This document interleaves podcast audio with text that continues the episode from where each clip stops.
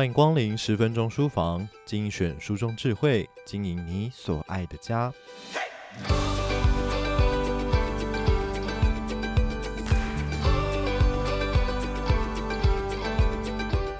你知道这两年因为新冠疫情的停课，为全世界的孩子们带来的学习损失有多大吗？亚洲教育大师佐藤学在他的新书《学习的革命二点零》当中引述了联合国教科文组织的预测，全世界的孩子在未来生涯薪资当中将损失高达十七兆美元。这个数字是世界 GDP 的百分之十四，特别是经济实力在百分之后五十的孩子们，因为损失学习的机会，每三个人就有一个人会背负未来可能找不到工作的危险。佐藤学认为，比起眼前染疫的可能，疫情带来更大的威胁是因学习的损失而对孩子们未来的生活带来极大的风险。你可能会问，疫情期间采取线上学习的方式，难道不是学习吗？对于线上学习的成效，佐藤学有不一样的看法。佐藤学是日本教育大师，针对日本教育中孩子失去了学习动机，不知道为何而学，以及从学习中逃走的问题。他提出了以学习共同体为目标的改革做法，在日本教育界掀起了一场宁静的革命。透过协同学习、分享表达，不仅孩子们找回了学习的乐趣，老师们也能重新找到学习的动力。十年前，佐藤学的学习共同体教育也引起了台湾很多教育工作者的共鸣。十年后，世界的变化走到了 AI 与疫情的交汇碰撞。已是七十岁的高龄，但仍站在教室第一线的佐藤学，他以前瞻的眼光，在《学习的革命二点零》新书当中，分享了他对于下一个时代的教育趋势观察。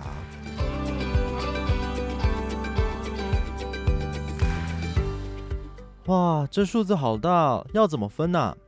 小学一年级的男生抓抓头，和教室里的二十多位同学一起两两分组。努力想着如何将三百二十四张色纸平分给六个人。这群没有学过除法，连十进位的概念都还很模糊的小一学生，面对越级打怪的数学题，虽然有些不安，却充满着跃跃欲试的热情。这是日本埼玉县井泉小学实施学习共同体的教学现场。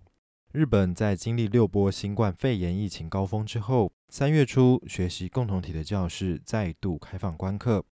数百位来自台湾、韩国等二十多个国家的线上访客，可以看到教室里的实况。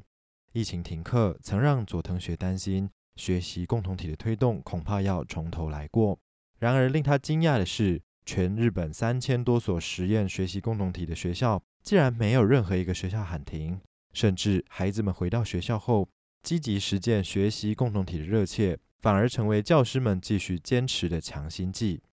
来自日本国内外，希望推动学习共同体的声音也不减反增。不过，佐藤学仍看见疫情下全球教育环境里的危机四伏，并为此忧心不已。他认为，比起眼前染疫的可能，疫情带来更大的威胁，是因学习损失而对孩子们未来的生活带来极大的风险。学习损失将为学生未来生涯发展埋下隐忧。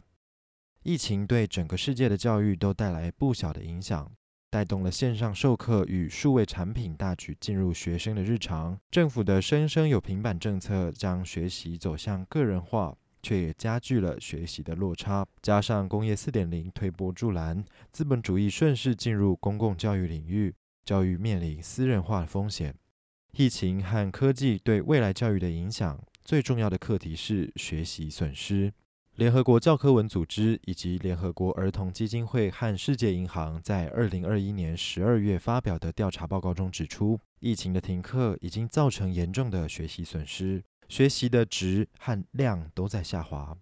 原本十五岁青少年应有的学习水准，在疫情下，发展中国家损失超过十三个百分点，已发展国家则下滑十七到二十个百分点，而经济能力处于后半的孩子。每三个人可能就有一个人未来即将找不到工作。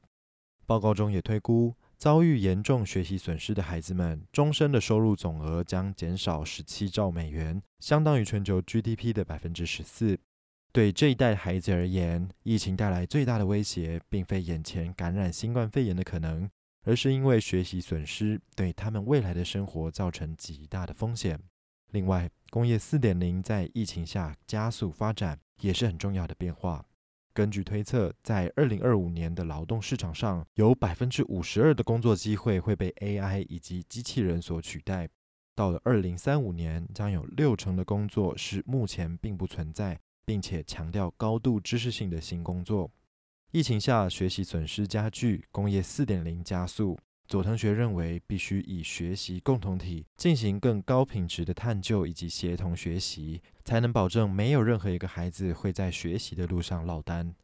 佐藤学说，真正的学习是必须透过协同合作才有效果的。这不是任何一个方法或者是建构 SOP，而是一个以学习者为中心，不让任何孩子、老师被孤单抛下的愿景。学习共同体是一个彼此关照的共同体。互相聆听，共享彼此的思考和疑虑，而带动真实的学习。佐藤学指出，老师不再是单向的授课，而是一个学习的设计者、协调者和反思者。世界各地有许多学校的学习共同体还处于导入的初期，但是因为疫情而被迫停摆。佐藤学大力呼吁，就算学校被迫停课，也不能让任何一个孩子、老实落单。绝不要走向传统单向式的授课方式。正因为这样的非常时期，更要推动学习的创新，也就是强调以探究和协同合作为中心的学习方式。佐藤学在书中也提到对于台湾教育的观察，他提到台湾的教学方式或学习效率，相较于其他国家，可能落后了二三十年之久。虽然这十年来台湾的教育出现了很大的转变，但面对后疫情时代以及工业四点零加速前进，他不认为台湾当前的教育能够因应接下来世界的变化。尤其是现今国际趋势瞬息万变的波动之下，台湾处在一个非常微妙的地位，能否以全球公民，也就是具有全球性的视野进行新的教育方式，是非常重要的关键。所谓世界的公民，也就是台湾的公民，同时也是亚洲的公民，是世界的公民。以前我们讲国民国家的时代是国民，但现在是以公民的观点，是该区域的公民、国家的公民、亚洲的公民，同时也是世界的公民，具备多重公民身份的视野。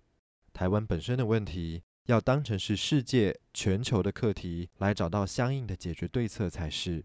而日本当然也是一样。面对许许多多的问题，应该改以世界的视角来思考。以上内容出自《学习的革命二点零：AI 与疫情如何改变教育的未来》，由亲子天下出版。在亲子天下 Podcast 好书专卖店，把《学习的革命二点零》带回家，把素养的精神融入到孩子的生活里。连接就在节目的资讯栏里面哦。